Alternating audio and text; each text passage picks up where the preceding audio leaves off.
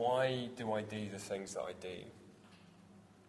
Why am I doing what I do? Now, I don't mean the deep level of philosophy. You know, you don't need to sit kind of staring into the distance. That I don't mean that. I simply mean at the level of, what am I doing in this thing that I call my life? Why do I get up and do the things that I do? Why do I then get up the next day and do the things that I do? Why do I keep on doing the things that I do? Have you ever stopped and thought about it? Have you ever just taken a moment to consider that? And there might be some easy answers. There might be some fairly obvious answers. Maybe some of you say, well, I need to eat, drink, and sleep. I know those things. You know, if I don't get those things, life doesn't go well, and eventually life doesn't happen. So there's stuff we have to do just as human beings, because that's the very stuff that keeps us alive. And some of you might go further and you say, well, I currently work, and I get up and I go to my job to pay the bills so I can have food, so I can have drink, so I can have shelter, and that's why I do what I do. Some of you might say, well, I'm actually working really hard now, I'm studying really hard now, so I can go on and get one of those jobs that means kind of I can move out from my parents because they seem to be increasingly unhappy with me being in the house, and one day then I'll be able to provide for myself, and who knows, maybe a family into the future. So that's why I'm working really hard to do those things. Maybe some of you say, well, I do the things that I do because of the people around me, because of relationships. So for some of you that will be, I go and I work hard because there are people who need me to work hard, who need me to kind of invest in them. As a parent, you know, you can easily say, well, I do some of the things that I do because my kids need me. They need me to do those things. And for some of you, maybe you say, well, I've gone on and I'm studying at the moment or whatever it is, because I love my parents and they told me that it was a really good thing to do. That I didn't want to disappoint them. So I'm carrying on doing the things that I'm doing. Now, for some of you, your answer might include God. Your answer may go something like, well, I want to live a life that loves God, that honors God, and I want to do the things that I do in life knowing that they can please him, knowing that I can kind of live with that as a focus. And some of you will just say, got no idea.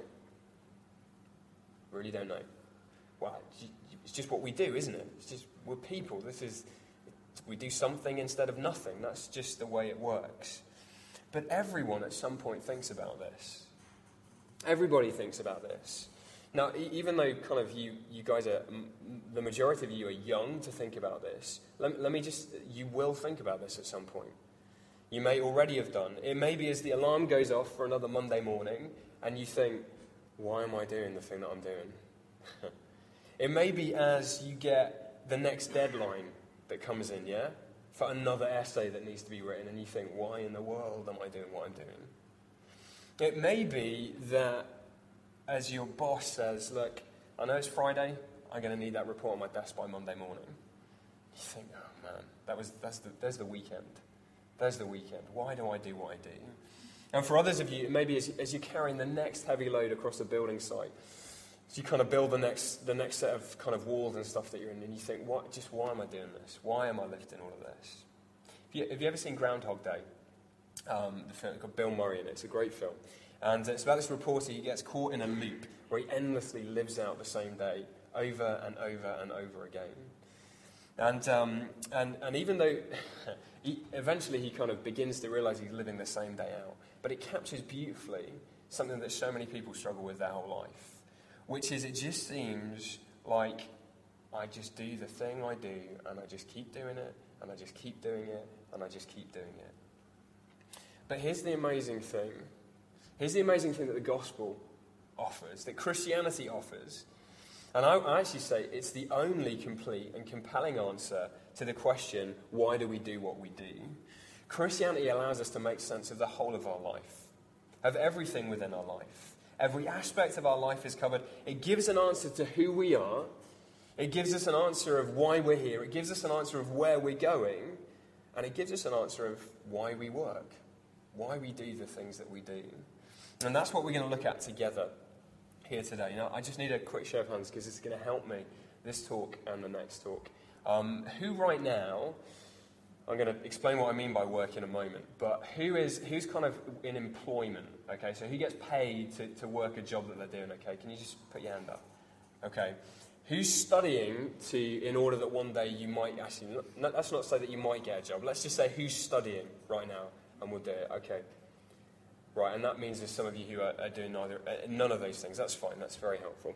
So here's what I want to say. Because if some of you have heard that and you think, oh, man, I was quite excited about this conference, and I love the music, and that was a great video, but this guy's talking about work. I've not got a job.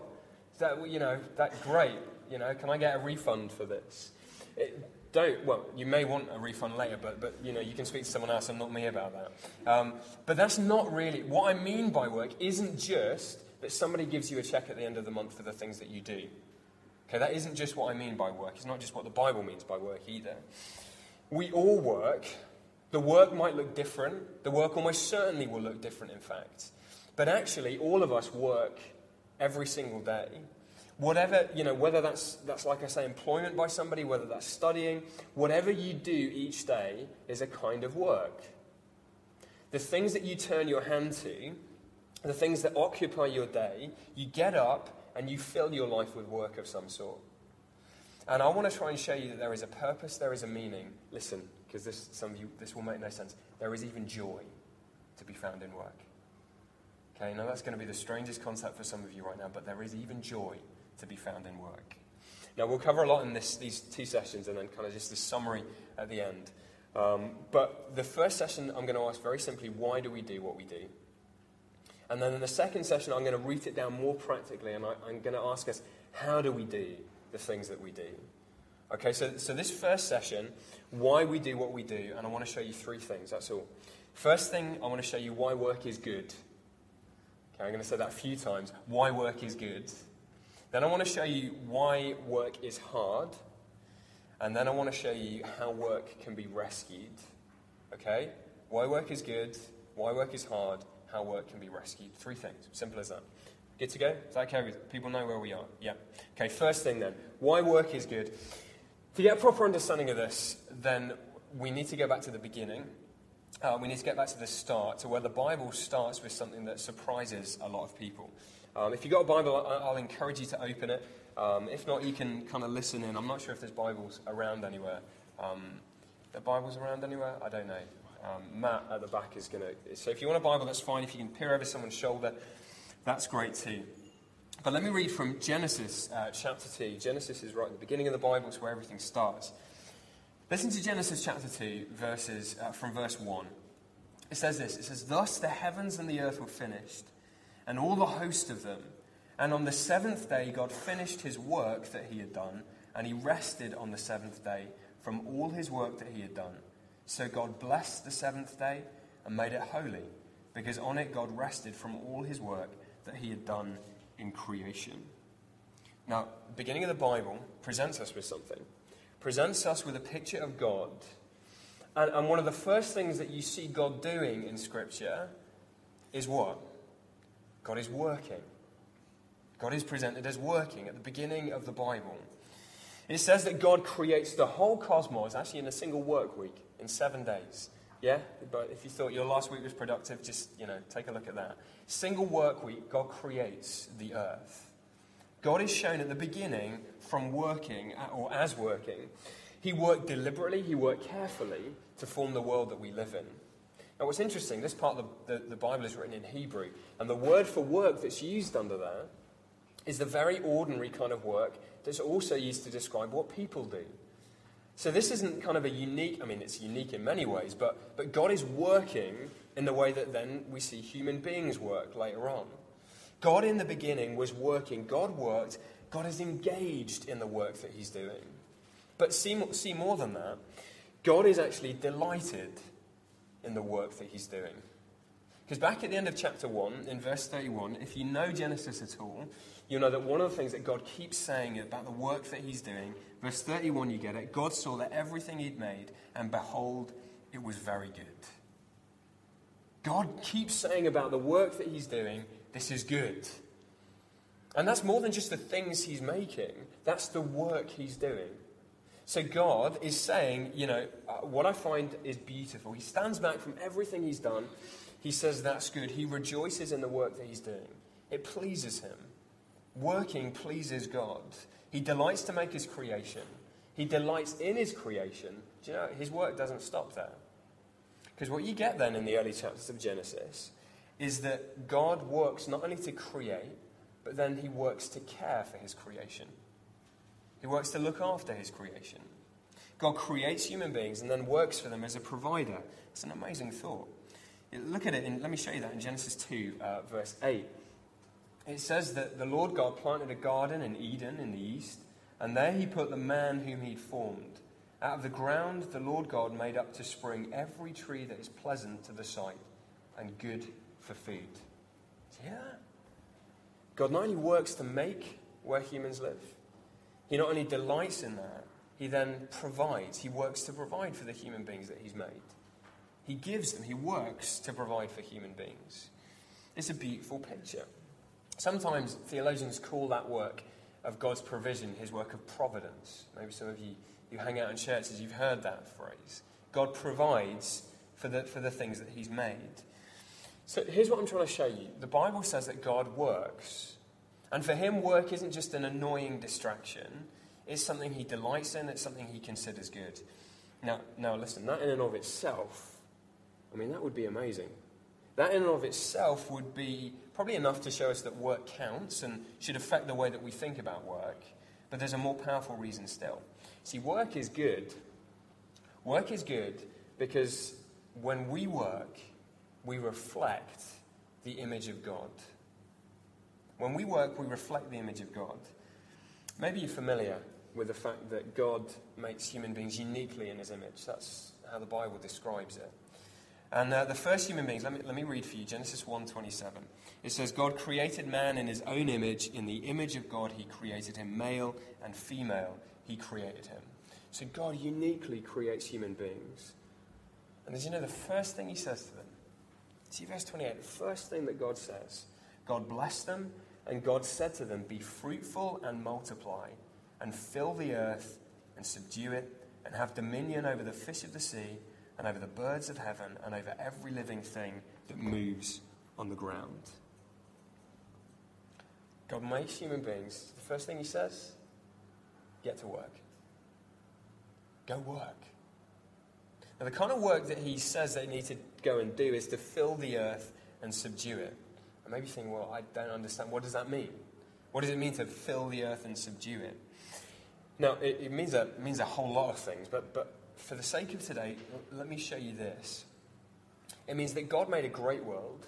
God made a good world, but he hadn't tapped all of the potential deliberately. He hadn't developed everything in the world that he made. God leaves space. God leaves space for human beings. And God deliberately says to human beings, go and carry on what I started. Not in the way of kind of creating from nothing. You know, good luck with that if you're trying to do that. But no, he says, look, I took the world. I gave you all the raw materials.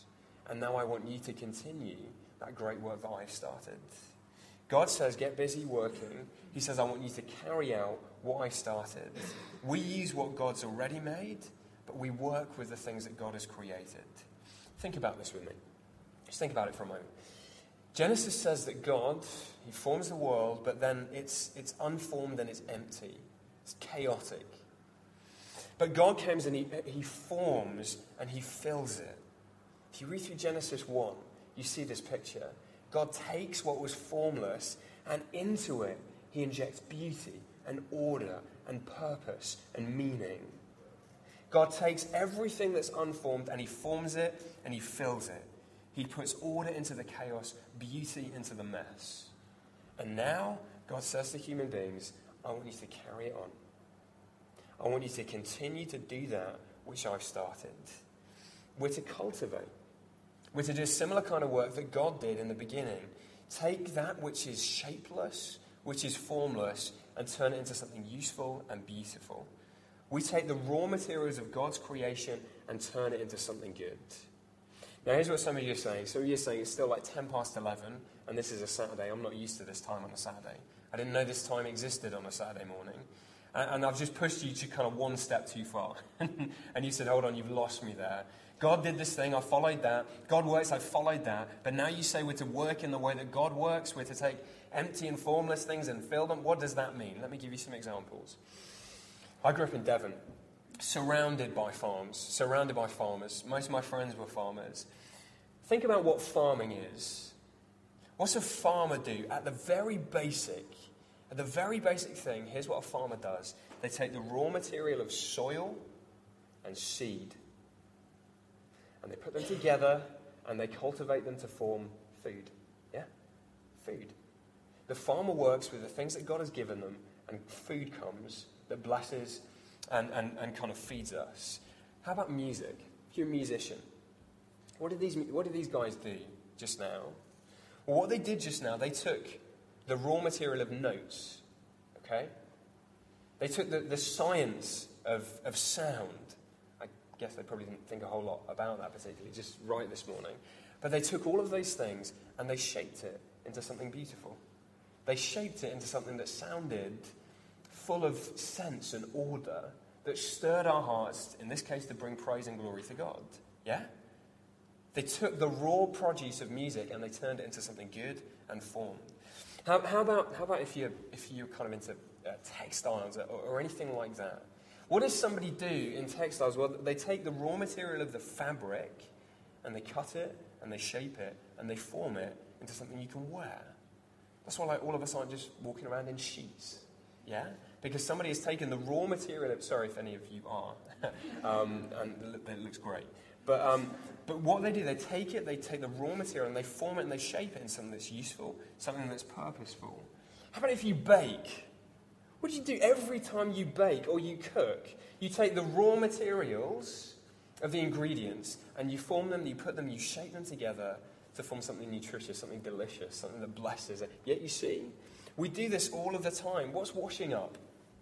What's washing up? Except placing order into the midst of chaos. Every time you wash up, you reflect what God did there in the beginning. But you've never thought about that before. But you see the mess, you see the chaos, and what you do every time you wash up, you echo that. You echo that. You take the chaos and you install order. You return things into a kind of a way that they're useful. Sweeping up a room, taking a human mind and forming it and teaching it a subject, harnessing the forces of electricity. Human beings forever have been imitating what God did in the beginning. Because God said, this is what I want you to go do in my world. See, wherever we bring order out of chaos, we follow God's pattern of work. His pattern of filling, of forming, of subduing, of making order. God gives a sense of purpose. He gives a sense of work for everybody. Here's the amazing truth. God makes paradise. Some of you need to hear this. God makes paradise, and work is part of it. It's probably the least likely statement to get an amen the whole day, okay? God makes paradise and work is a part of it. There's no way that you can kind of reread Genesis and find anything else except that. God makes paradise and work is a part of it. It was a vital part of life in paradise. That's how God designs it. It starts with a God who works in creation and continues to work to care for his creation. We're made in his image. We reflect that fact. We reflect the way that God creates. It's not an accident. Jesus, the perfect Son of God, he sums it up beautifully in John 5:17. He says, my Father is always at work to this very day, and I too am working. Jesus says there is a nobility to work. There is something good in work.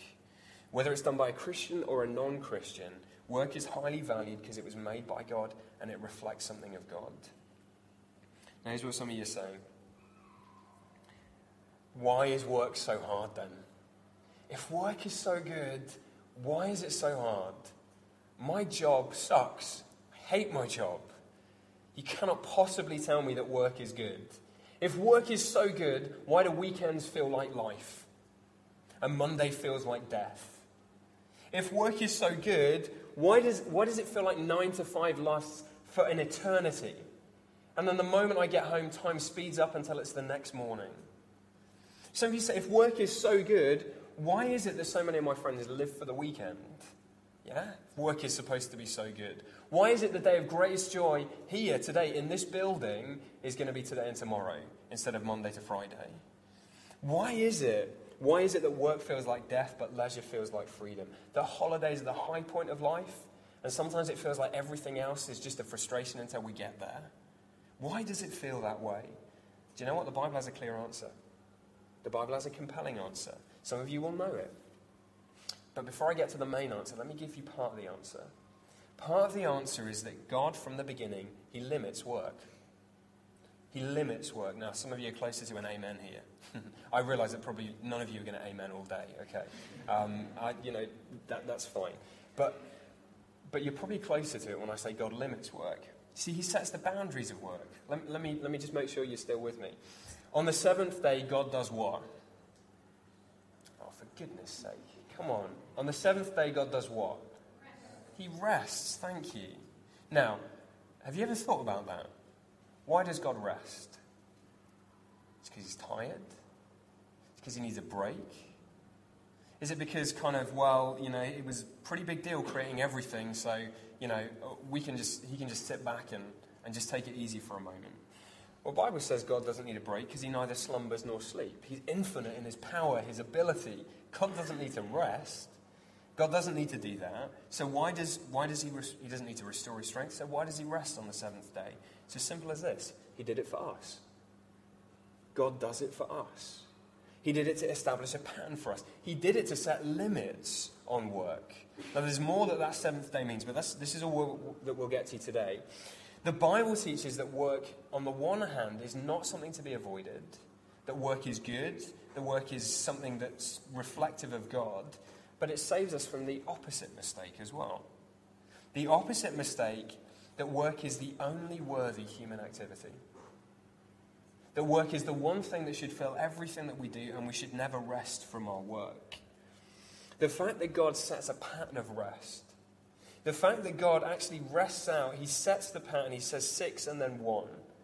He says, on this day I'm going to rest, on this day I'm going to step back. God says there needs to be a limit to work. And here's the problem that some of us have. We ignore the limits that God sets. Culturally, that's where we are in the West.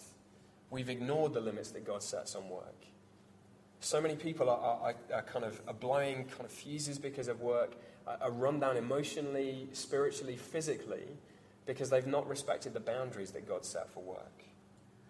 If we ignore the pattern that God sets, then it will affect everything about us. But why do we ignore the pattern? Because so many people do. Well, it's for this bigger reason. It's because work, along with everything else, gets broken. And this is probably where some of you went straight away. The bigger problem, the bigger reason that work is hard is that work has been broken. In the Bible story, sin enters the world, and everything gets shattered. Everything gets fractured. I think in the video before I spoke, it's conveyed really well, kind of that sort of explosion that went out from his feet. There's no way I can kind of recreate that here. But that whole sense that everything gets affected. As Adam and Eve, they rebel. They turn against God. They push God to the fringes. In Genesis 3, they listen to the devil. He sows seeds of doubt about the goodness of God. And that rebellion against God causes alienation. No longer do they know him in the way that they used to. No longer can we know him as we're born in the way that we used to. Sin shatters the perfect joy that human beings had. God's favor no longer rests. And here's a good way to think about it. The world gets unspooled. It's like everything was knitted together perfectly as God made the world. And then sin enters and the threads begin to spin out. The threads begin to unravel. When I was a kid, my mum used to knit jumpers for us for school. You have no idea how. We were the only kids in the whole school who were happy when school uniforms got introduced. Because mum used to knit us these jumpers, and bless her. She had good intentions, but we used to have to wear these little knitted jumpers to school. And occasionally, a little thread would pull out of the jumper. And I was playing in the playground one day, and on a chain link fence, one of the threads got caught. And I didn't realise the thread got caught. You just run around for a little bit as a kid, and before I know it, kind of it's a crop top and not a jumper, because the little thing had just unravelled. One thread, and the whole thing just unspools. The Bible says that's exactly what happens when sin enters the world. Not everything explodes straight away, but the threads, the strands of creation unravel. And nowhere do you see it more clearly than in the area of work. Turn with me to Genesis 3, and I'm going to read from what God says will now happen, sometimes called the curse, because sin has entered the world. This is now what the world looks like. Genesis 3:16 says, "To the woman, to Eve, he said, I will surely multiply your pain in childbearing. In pain you shall bring forth children. Your desire shall be for your husband, and he shall rule over you.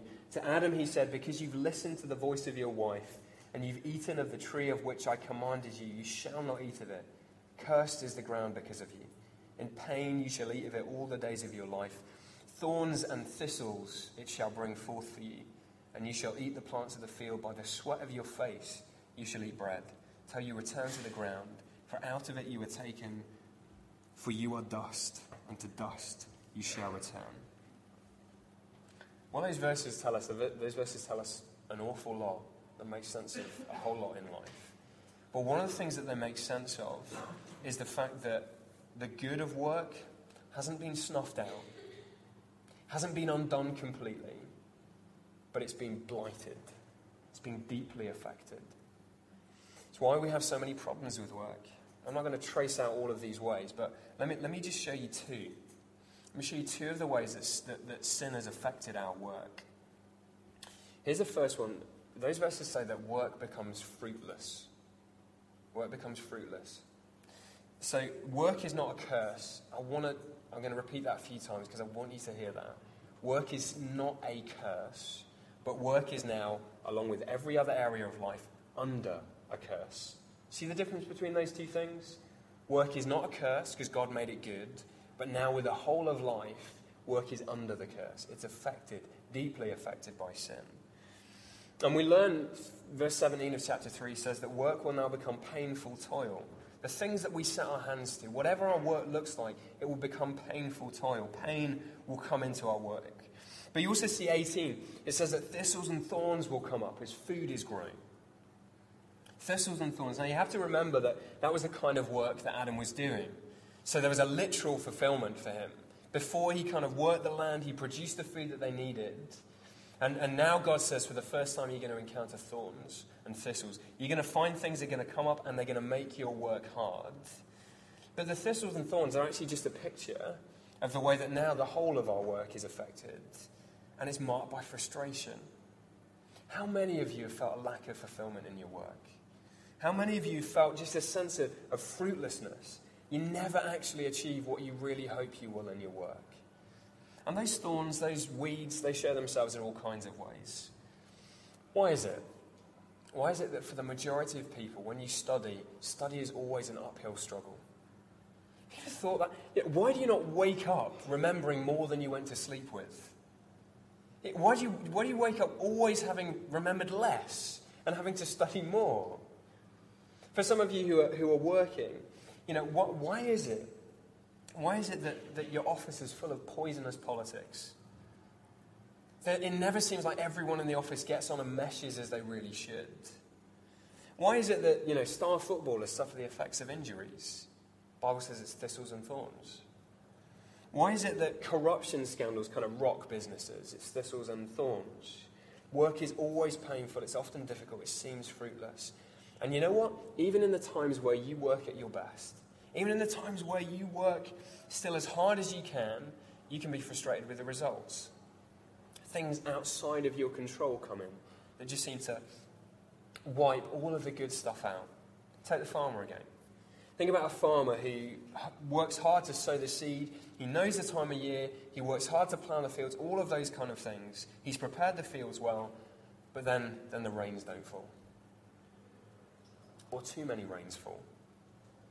And his crops are either under a few feet of water or they never come up at all because drought strikes the land. Or maybe you're a really good singer. Maybe you're a great musician, but you just can't break into the industry. You just can't quite do it. You don't know the right people, the right places. You feel helpless. You feel frustrated. It was nothing to do with how hard you worked. It was nothing to do with how gifted you were. There's just a sense of fruitlessness. Or maybe you work really hard at a project at work. You've put in the hours, you produce the report, your boss then turns around and says to you, I'm sorry, we just restructured the team. Your report doesn't count anymore. Thanks anyway, though. And you just feel completely crushed because you invested so much into this thing. Daily, we feel the thistles and weeds. You see? Daily we feel them. Work becomes fruitless. And here's the next thing. Work becomes selfish. Work becomes selfish. The pattern that God set for work was really important. God created the world for the sake of others. Yeah? He didn't need the world, but he did it for the sake of others. And the way that God did it, he created it in a way that would show his greatness. It would show his glory. It would show something of who he was. And then he makes us as human beings to work like him. So you know what that means about our work? It means that we can work in a way that's to show how great he is and that will bless others for the glory of God, for the sake of others. Much more of that kind of we'll get into in the next session. But the essence of sin is turning in on ourselves. It's to make ourselves the center of the world, the center of the universe. God goes to the fringes, so does everybody else. We relentlessly center on ourselves. And one of the ways that sin has affected work is that now our work becomes selfish. And there's lots of ways, but Genesis shows us a really good way. It shows us a really good example of what happens. You heard of the Tower of Babel? What you find through the early chapters of Genesis is that you see violence and oppression. You see those threads unraveling from creation as sin enters. And then in Genesis 11, you get to Babel. And you find that the people have grown, humanity has kind of increased. And they come together, and in Genesis 11, 2 and 4, they say this. The people migrated from the east, and verse 3, they said to one another, come, let us make bricks and burn them thoroughly. And they had brick for stone and bitumen for water. Then they said, come, let us build ourselves a city and a tower with its top in the heavens, and let us make a name for ourselves, lest we be dispersed over the face of the whole earth. See that? Now listen. They're working. That's a good thing. Actually, they're being really creative in their work. They found new forms, new processes. Now they can build really high. All of those are good things. They're even working, in a sense, to build cities which are for the sake of others. That's a good thing. And yet, do you see the massive thing there? Do you hear why they want to build? It says, come, let us make a name for ourselves. Did you hear it? Come, let us make a name for ourselves. They don't want to build for God's power and his glory. They don't want to build ultimately for the good of others. They want to maximize the power, the glory of their own names, of themselves. For all of us in our work, we face that battle every single day. To build a name for ourselves. Let me be really honest with you. I'm a pastor. I love what God has called me to do. Honestly, I feel like there's nothing in the world that would fit me better than what I do. But I daily feel the battle of working selfishly. Sometimes that's just because I don't want to love the other people around me well. I don't want to give to people who kind of, I think, well, maybe this week it's just been a difficult week. I don't want to do that thing for that person. But I feel the temptation. I feel the sin pulling me towards selfishness, coming to somewhere like this. Do you know my greatest heart today? My greatest heart is that some of you in some way would have been moved by the Spirit of God, would have been stirred to think about how you can live for Jesus in the place where he's called you to work. That is my big heart. That's why I said yes to come and do this. But you know what? I'd be lying if I said there's not another selfish part of me. That goes, actually, what I want from and what I crave from everyone in this room is a sense of applause and appreciation. I want to go knowing that Jesus' name has been made much of, but there's just a tiny part of me that like my name to be made kind of much of as well. See? I'm just being honest with you. And all of you will face that. Be it I want to excel in this thing so everybody around me knows that I can do it. I want to kind of work well in my workplace. That's a good thing, but I want to do it so I've got a sense of everyone saying, man, they are really good at their job. Do you know just how good they are at their job? The Bible says we begin to work selfishly. So listen, are you glad you came? I've told you you're going to be frustrated and fruitless most of your life. You know, welcome to Identity 2014. It's been a good start to the day. But there's good news. There's a lyric in a Mumford and Sons song that goes, "Plant your hope with good seeds. Don't cover yourself with thistle and weeds." Plant your hope with good seeds. Don't cover yourself with thistle and weeds.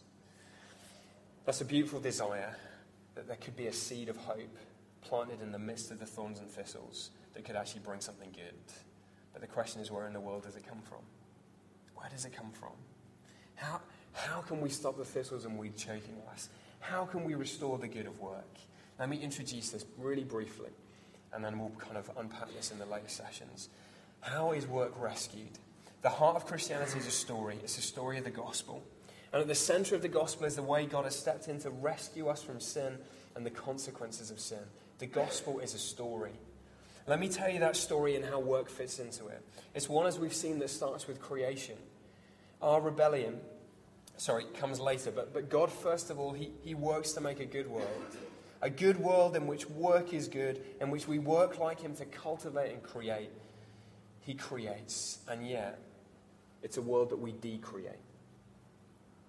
We uncreate the world with our sin. Our rebellion means that sin, the world unspoiled, and everything is fractured, and now all of life is lived out under the curse. All of life is affected in the curse. But God isn't done with us. His work isn't finished. Because God is at work to bring about a recreation. God isn't content to leave the world he made without hope, so he enters into the brokenness. God the Son, Jesus, comes down into the world and he works through his whole life. He works perfectly. He learns as a carpenter. And then he builds and he works with wood for the majority of his life. He experiences what world is like in a broken world, but he works in another way too. He works in a deeper way too. He works perfectly with the Father to make a way for all of the brokenness of sin to be undone, for all the sadness to come untrue. His great work would see Jesus go to the cross. And on the cross, he would absorb all of the consequences, all of the punishment, all of the power of our sin. He would die to deal with it. But in power, his Father was still at work. And in resurrection power, the Father would raise him through the Spirit from the tomb. And in that new resurrection power, Jesus promised to be with his people. And he says, now my power is at work with my people in every area of their life. He says, I give them a new source of identity. A new, secure, gloriously satisfying identity. Actually, do you know what? It's not a new one. It's our original one restored to us. It's the one that we had in the very beginning to do all for the glory of God and the good of others. And by his Holy Spirit, he says, I will allow my people to work in that way. He rescues our work. And now, as we work with his help in the world, we point towards the future. A coming day where Jesus will come back to bring the new creation.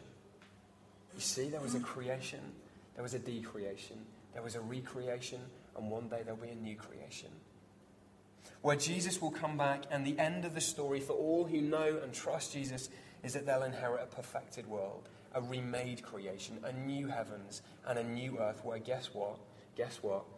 We will work again in paradise. We will work forever in sinless work in the new heavens and the new earth. I want to suggest to you that that story changes everything. That story changes the very details of how you work, of your office, of your essays, of your study, of how you relate to your boss, how you relate to your colleagues. It changes everything.